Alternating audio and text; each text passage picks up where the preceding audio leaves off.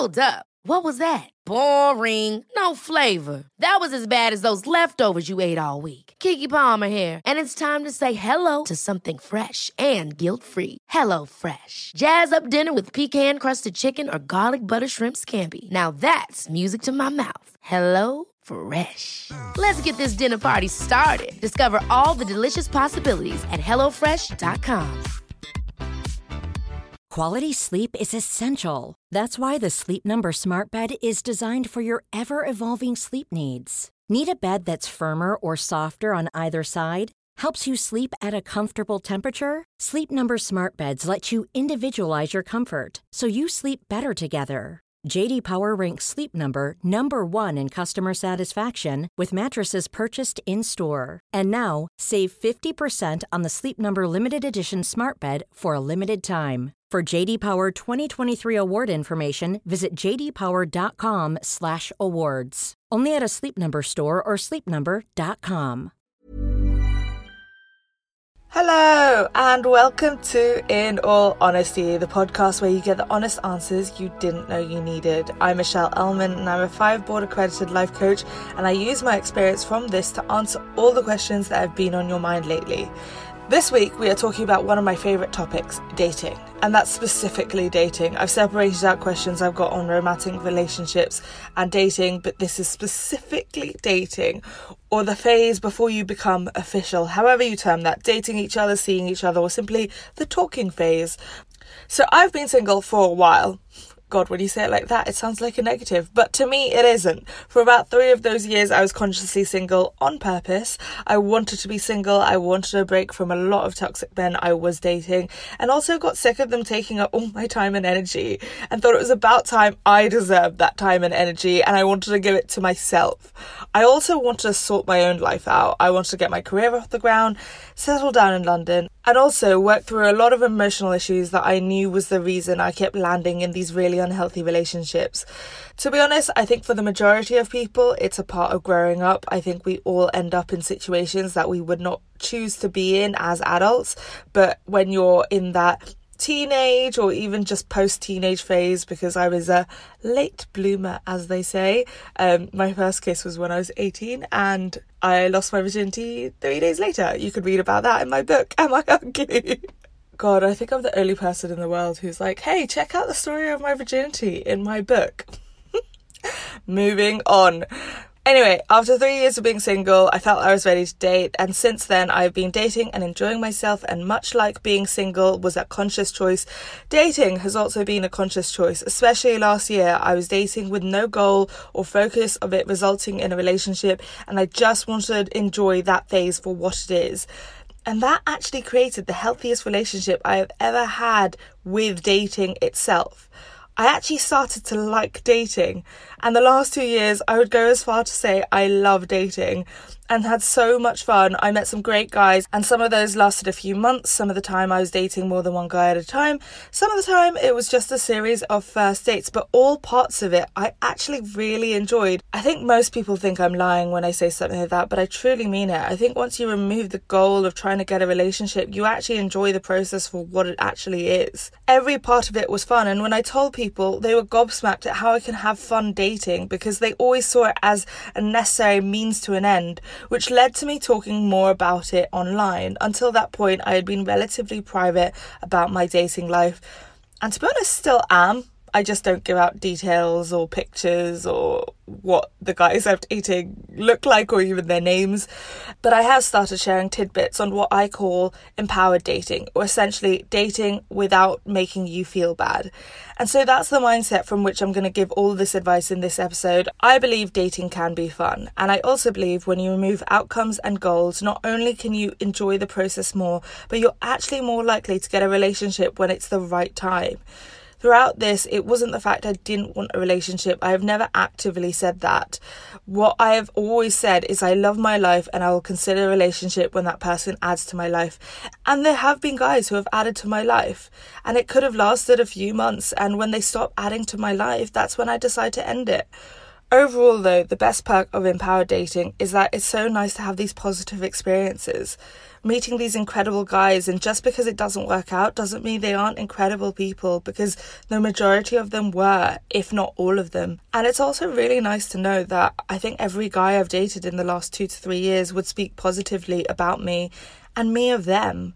None of them have ended badly or on bad terms, and I think that's part of empowered dating is that I'm clear up front and it keeps it as simple as possible.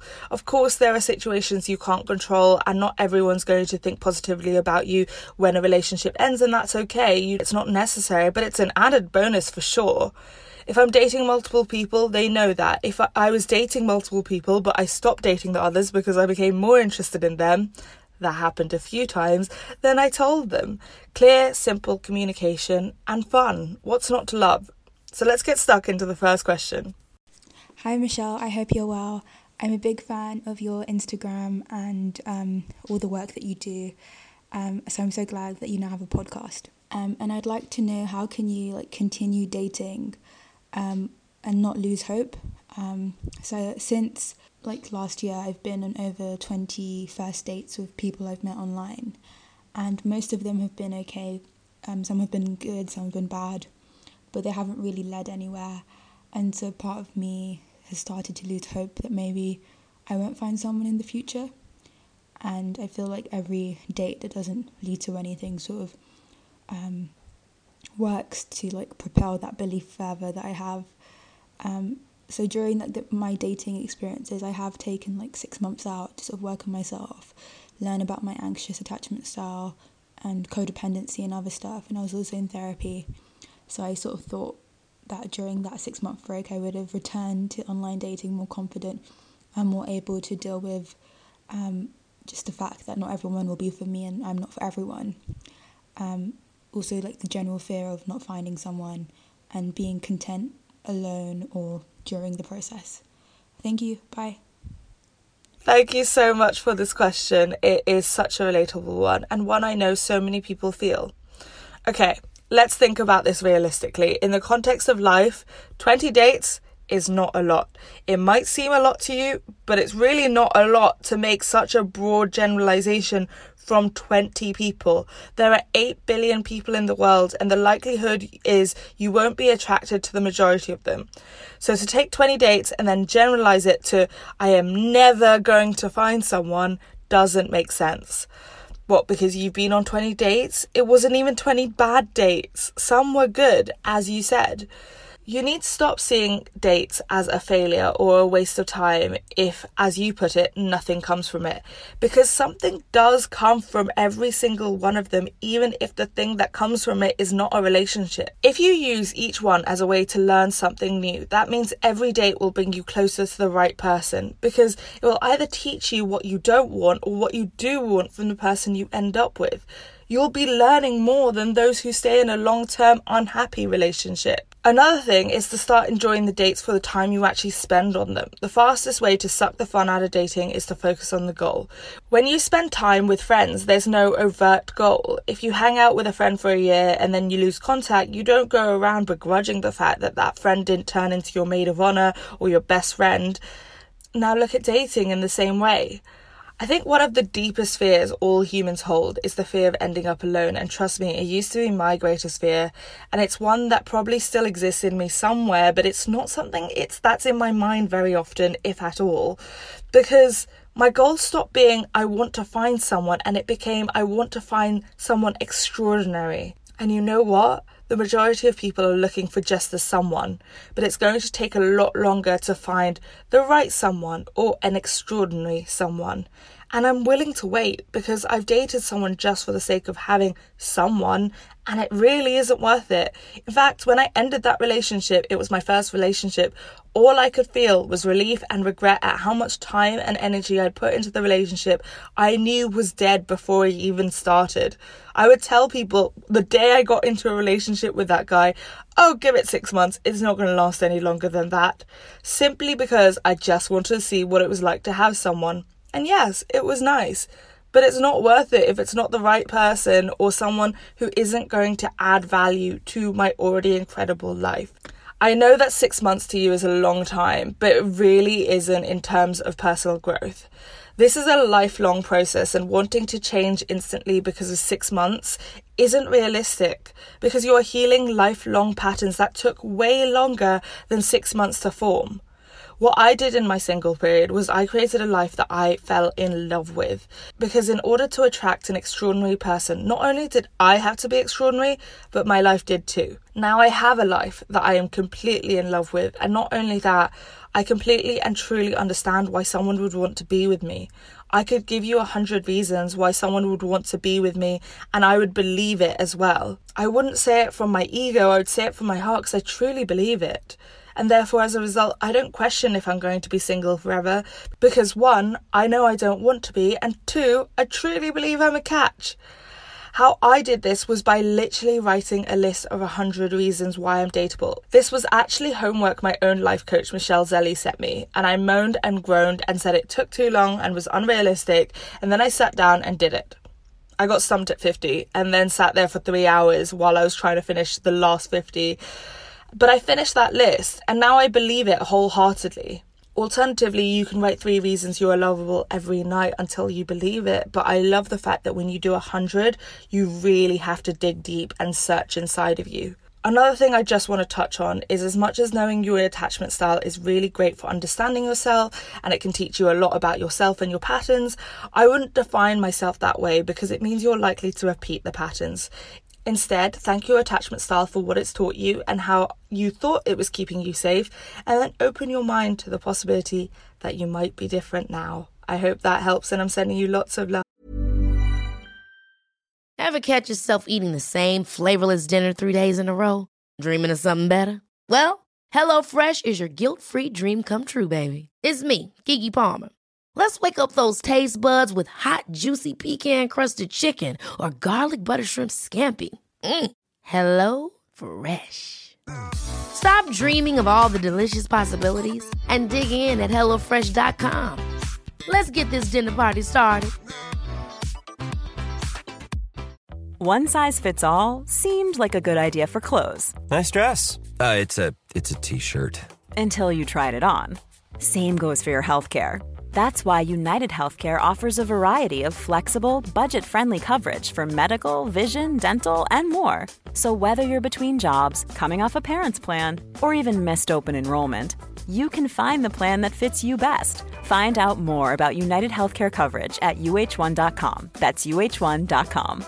Hey, it's Ryan Reynolds, and I'm here with Keith, co star of my upcoming film, If, only in theaters, May 17th. Do you want to tell people the big news? All right, I'll do it. Sign up now and you'll get unlimited for $15 a month in six months of Paramount Plus Essential Plan on us. Mintmobile.com slash switch. Upfront payment of $45 equivalent to $15 per month. Unlimited over 40 gigabytes per month. Face lower speeds. Videos at 480p. Active Mint customers by 531.24 get six months of Paramount Plus Essential Plan. Auto renews after six months. Offer ends May 31st, 2024. Separate Paramount Plus registration required. Terms and conditions apply if rated PG. This week in Dissecting Dysfunctional Conversations, we are talking Love is Blind. Every week, I dissect dysfunctional conversations that I see on TV, and we use it as an opportunity to improve our own understanding of human behavior and also our communication. Love is Blind is one of those shows I binge watched in the middle of lockdown because simply everyone else was talking about it and I had nothing better to do. But it turns out I really enjoyed it. I really liked uh, psychoanalyzing the behavior and the interactions between the couples. For those who haven't watched it, these people date without being able to see each other. They continue to date, they select their match, and once they are engaged, they're allowed to see each other. They move in together, and I think they have about a month to decide if they're going to go through the wedding. So they're in the moving in stage at this point in the part I want to talk about. It's a conversation that happens between one couple and they're talking about kids because she is 10 years older than him. This is a huge issue to her, but I wanted to pick up instead on one sentence she says in the middle of the conversation. She says, Mark is very emotionally available. To me, it's a bit of a red flag because no man is that emotionally available. I've never seen it, never experienced it, Everything I say, he is up for. The reason I want to pick up on this is because in recent years, especially, a lot of people have been using psychology language colloquially, but not actually understanding what it means. And so there's a lot of confusion, and this is a prime example of that. The term emotionally available, she equates to the fact that he is always up for everything she says. That doesn't indicate emotional availability. That actually indicates more codependency, not always, but more codependency than emotional availability. And because I watched the show, he is actually clearly codependent, likely due to the enmeshment with his mother. Enmeshment is a term to describe when two people have unclear relationship boundaries. They are the type of person who, as an adult, can't make a decision without their parents' approval, and, and as a result, often isn't very good at things like adulting because the parent has a tendency to do everything for them. So, first of all, he's not emotionally available, but she can't see this because of her own issues. Second of all, she then says being emotionally available is a red flag. This is not a red flag. This is again a misuse of a somewhat psychology term. What I think she means is that it makes her feel uneasy and uncomfortable. But that's not a red flag. A red flag is a warning sign of danger to come. You are not going to get into any danger by being with someone who is emotionally available, but it could make you feel uneasy, uncomfortable because it's unfamiliar to her. And this is likely to be the case because she said it.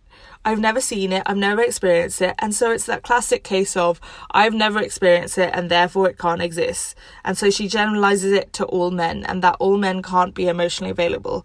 However, the generalization actually happened long before this guy or any other guy she has dated entered into the picture. This started with her dad. Again, I'm saying this because I've watched the whole show. What she is actually saying is, My dad was not emotionally available, and throughout the show, it is clear she still has abandonment issues around her dad. So she's brought up that issue into all relationships with people that she has dated because she has not healed it. It's important to highlight though that just because someone is familiar doesn't mean it's healthy, and just because someone is unfamiliar doesn't mean it's unhealthy. This is the false equivalency that she is making. When you have a history of abandonment, what's going to happen is if you meet someone reliable, your brain starts screaming, Don't trust this. It's too good to be true. The moment you trust this, they'll disappear. And therefore, the person pulls away, and what is actually going into play is a protection mechanism. This whole dance by these two people could be described as Mark being enmeshed with his mum and Jessica being abandoned by her dad. Because Mark is codependent, he ignores the red flags in order to see the good in Jessica and attaches even though everything in their relationship tells him that he shouldn't. And her abandonment issues means she tries to push every button and throw every single thing that could make him run early into the relationship as a test to see if he sticks around this is one of the shows that I just could get into the dynamics and how people relate to each other for so long. And despite me thinking this was originally not going to be my cup of tea, I grew very obsessed with it. In fact, I actually have a whole story highlight on my Instagram if you want to take a look at that. Anyway, I could talk about this for ages, but instead, let's move on to the second question. Hi, Michelle. This is a caring friend. I'm contacting you because my good friend Renee is dating using an app, and she's having a lot of guys uh, contact her that do not have vehicles. And she doesn't live in an area that it's really appropriate to not have a vehicle. You, you really do need a vehicle. Um, so we were both remembering how on one of your Q&As on Instagram, someone had asked about political views, if you should mention that in a profile, and you had suggested not, that that would come out very early on in a relationship, and that if you do mention it in a profile, it's a bit like a pink elephant syndrome. So we were both wondering what would Michelle say about this situation with, you know, wanting a, a guy to have a vehicle is this something that she should just go ahead and put on her profile? And if so, how? How how would be a good way to word it? And if not, you know, that would be cool to know too. so, this is a caring friend signing off and hoping to hear your answer to this. I love this question. Now, just as a heads up and a little bit of a disclaimer, every life coach or personal development person, whether that's a counselor, psychologist, psychiatrist, will answer these types of questions differently. But I'm going to go from my experience of knowing how I would react if I saw needs a car on a profile. I would swipe no on someone who says needs a car on their profile, not only because, well, I don't have a car, but also because it comes across as superficial no matter how remotely you live. I completely understand the inconvenience if you live in a remote area if the other person doesn't have a car.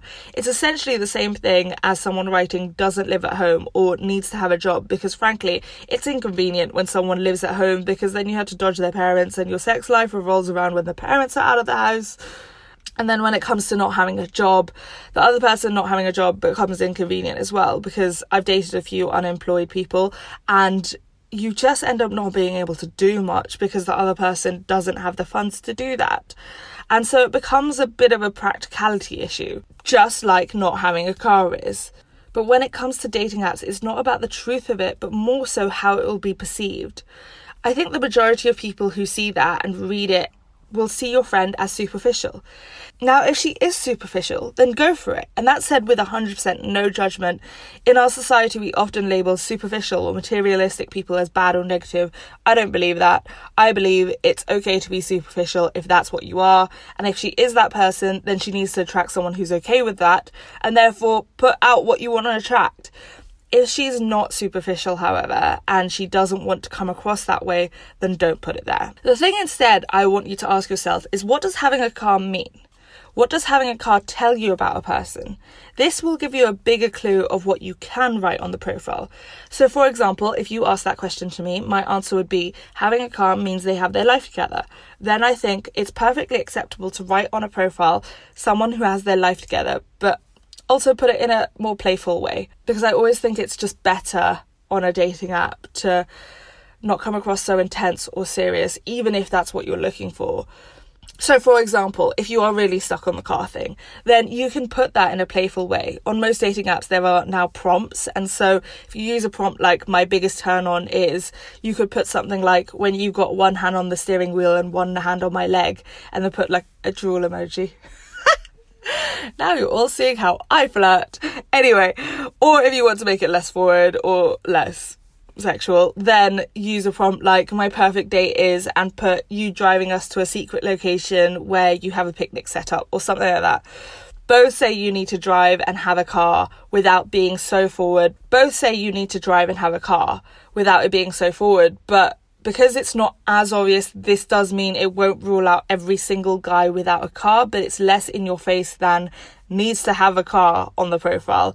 And it's done in a less superficial way if that's not important. Also, just to explain the pink elephant thing that was mentioned, in case anyone missed it on my Instagram, the mind can't hold a negative. So, if I told you to not think about a pink elephant, the first thing you think of is a pink elephant in order to not think of one. And that is what is happening when you say something like no racist. Also, the last thing I want to say is I fully stand by the fact that we should not be focusing on things we don't want. So, if your friend is saying things like, I always attract guys without cars, that's not helpful. And it's probably not true. Find the one example of a guy who had a car to disprove your belief and drop the word always. Change it to, I have not found a guy with a car yet. That's more useful. Hope that helps and good luck on your dating adventures or good luck to your friend. Today's three quick tips, whilst I was talking about it anyway, is about dating app profiles specifically. Number one, say what you do want, not what you don't want. Again, this following on from the pink elephant syndrome question. This is the main thing I see wrong on profiles when people have written things like no cheaters. Of course, you don't want a cheater. No one wants a cheater. But if you put your focus on that, what you don't want, then that's what you'll attract. Whilst it might make sense in most normal situations to put the opposite, like loyalty, I must say when I see loyalty on a profile, it slightly puts me off as well because it really, again, is the bare minimum. Surely everyone who is monogamous is looking for loyalty. So when I say what you do want, I'm asking you to also aim higher. You don't want the bare minimum of loyalty. You want the excitement on someone's face when you walk in through the door. Now, you don't have to write that exactly, but put the same energy behind it because writing no cheaters, writing loyalty, frankly, gives me a big red flag around your emotional baggage. Number two, include full body pictures. The whole point of a dating app is to show what you look like. Show what you actually look like. Put full body images, put photos of you currently and not from 10 years ago, and don't cover your face with filters and sunglasses in every picture. You can have one sunglasses picture, but if you're wearing sunglasses in every picture, I have to ask, what is the point? The point is, most people are insecure and aren't confident in the way they look, and that's okay because we all have insecurities. But if you actually show what you look like, then when you match with someone, you know they find you attractive, not the filter that you put on. Doing it the other way actually sets yourself up for more rejection. In fact, my profile has at least two makeup free pictures because I believe my profile should match my everyday me. Yes, I have loads of pictures of me in professional makeup looking my best, but that's not who they're going to go on a date with. If I put up loads of pictures of me in professional makeup with my winged eyeliner and fully glammed up, they're going to be pretty shocked when I turn up makeup free. 90% of the time, I am makeup free. I am the type of person who will go on a date makeup free, and therefore I want my profile to reflect that. If you want a glam girl who wears heels and is glammed up every day, there is no issue with that, but you need to know upfront that you're not going to get that with me. So I present the real me and allow other people to decide if that's a match. If you present a different version of you that exists, that's when you increase the chance of rejection on the date. The most recent date I went on, actually, this happened to me. The guy had clearly used pictures from 10 years ago and looked nothing like his photo to the point where I was standing right in front of him and didn't know until he waved at me. And all I could feel on the date was deception. The ironic thing is, I found the guy in front of me still attractive, but it left me with such a negative feeling because it made me feel so deceived and it highlighted insecurity which I now couldn't overlook. If he had just been upfront on his profile, I would have probably still swiped right, but actually not feeling like something had been hidden before the date had even started. So be honest on your profile, full body pictures, and no filters. Number three, show don't tell. This is actually a writing thing that I got taught when I was writing my book. So instead of writing, she felt sad, show that she felt sad. Don't tell the author what they should feel, or don't tell the author what the characters are feeling, but show them. So follow this same principle in dating apps. Instead of writing, I'm a fun person, show that you're a fun person by sharing a fun anecdote. There is no point wasting precious profile space saying things like dog person, not cat person. That really doesn't tell me anything. Well, some people might say it tells you something, but it really doesn't to me. Instead, let's say the prompt on the dating app is, We'll get along if, and my response is, You won't get embarrassed if I leave the house with a mug of tea. That sends more personality and character, and yes, I do leave the house with a mug of tea occasionally. And it tells you I'm the kind of person who doesn't really care about the norms in society, will probably not care what people think, and is probably quite unapologetic. Now, this might be me reading into this too much, but it definitely tells me a whole lot more than dog person or cat person. Instead of saying you're spontaneous, tell a story about doing something spontaneous. I used to have on my dating profile that I once booked a flight on Thursday to Norway and flew on Friday. That shows I'm spontaneous rather than telling them I'm spontaneous. Show, don't tell. Hi, Michelle. I just want to say first, thank you so much for being you. And secondly, you inspired me to go to therapy, which I've been doing for the past two years, and it has been life changing. The main reason why I first went to therapy is because I had abandonment issues, but I also had commitment issues, and it is because I am codependent.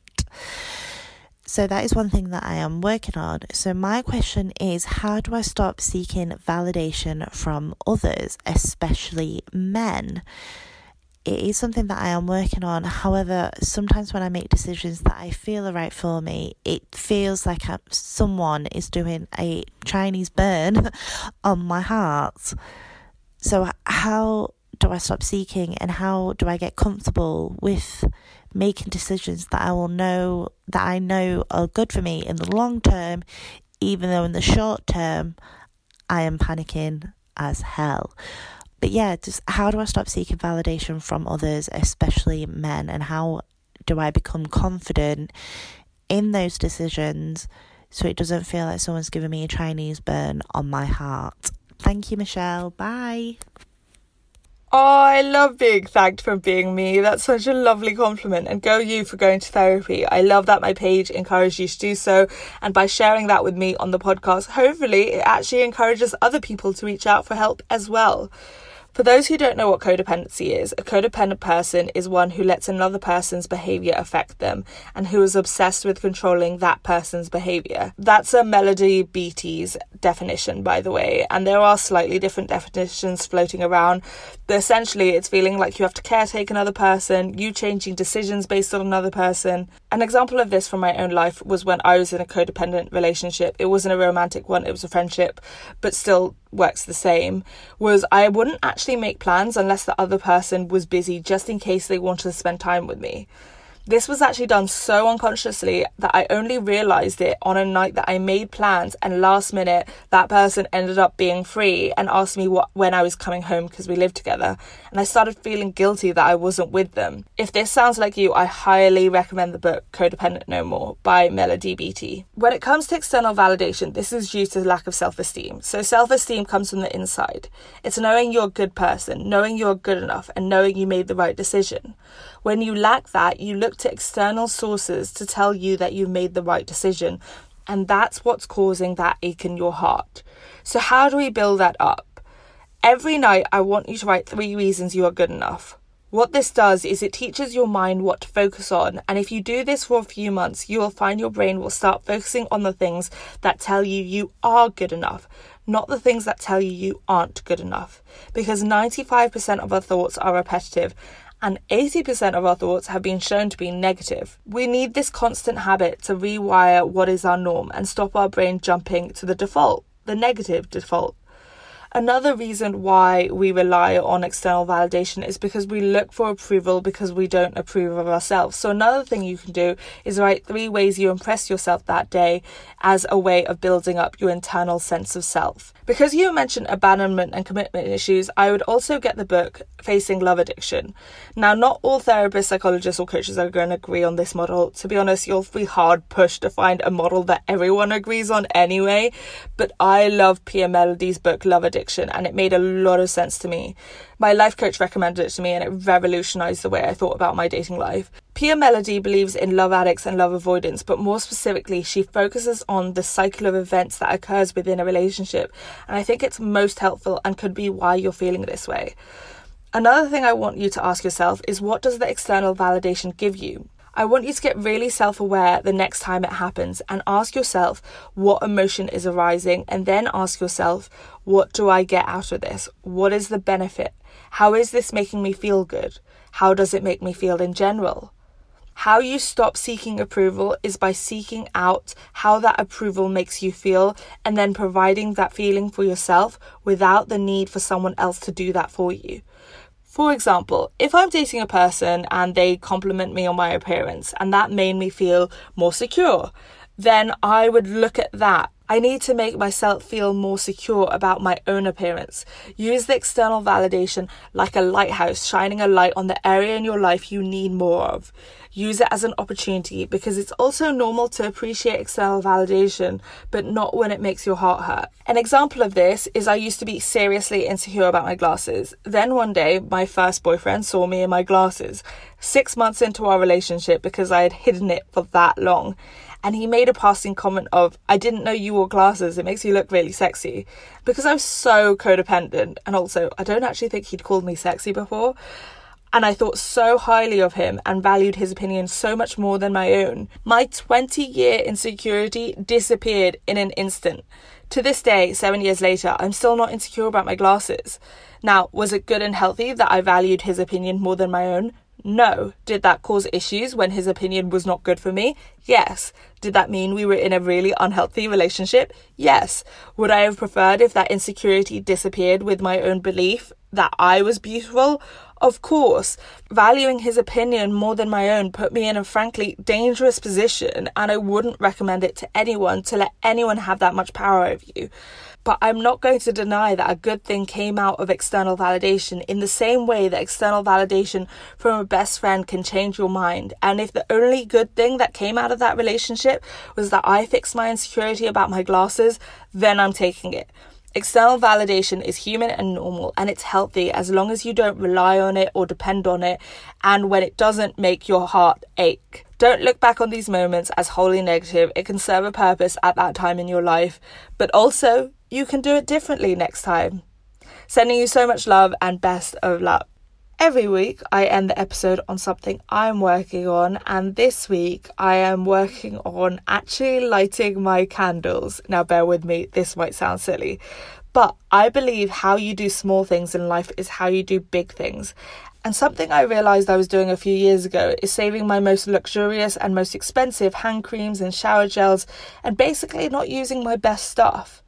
Now, let's think about the broader implications of that. I'm basically telling myself that I'm not good enough and not worth the nice things in life. So, since that day, I've been using all my good bath stuff and good skincare.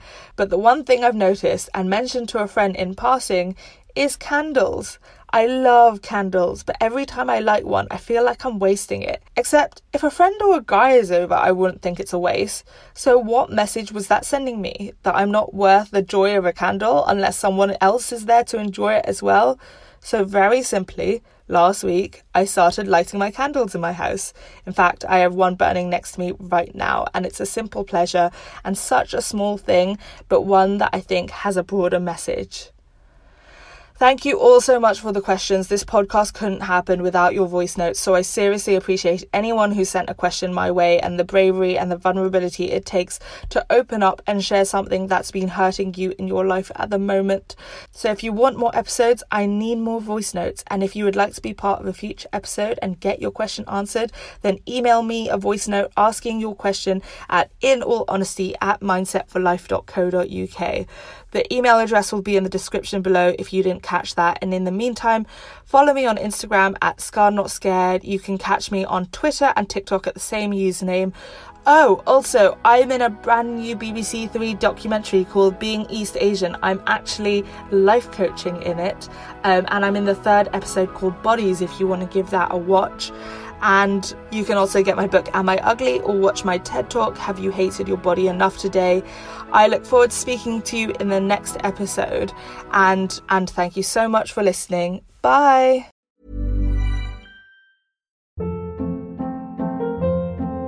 Hold up. What was that? Boring. No flavor. That was as bad as those leftovers you ate all week. Keke Palmer here, and it's time to say hello to something fresh and guilt-free. Hello Fresh. Jazz up dinner with pecan-crusted chicken or garlic butter shrimp scampi. Now that's music to my mouth. Hello Fresh. Let's get this dinner party started. Discover all the delicious possibilities at hellofresh.com. Planning for your next trip? Elevate your travel style with Quince. Quince has all the jet setting essentials you'll want for your next getaway, like European linen, premium luggage options, buttery soft Italian leather bags, and so much more. And is all priced at 50 to 80% less than similar brands. Plus, Quince only works with factories that use safe and ethical manufacturing practices. Pack your bags with high-quality essentials you'll be wearing for vacations to come with Quince. Go to quince.com/pack for free shipping and 365-day returns.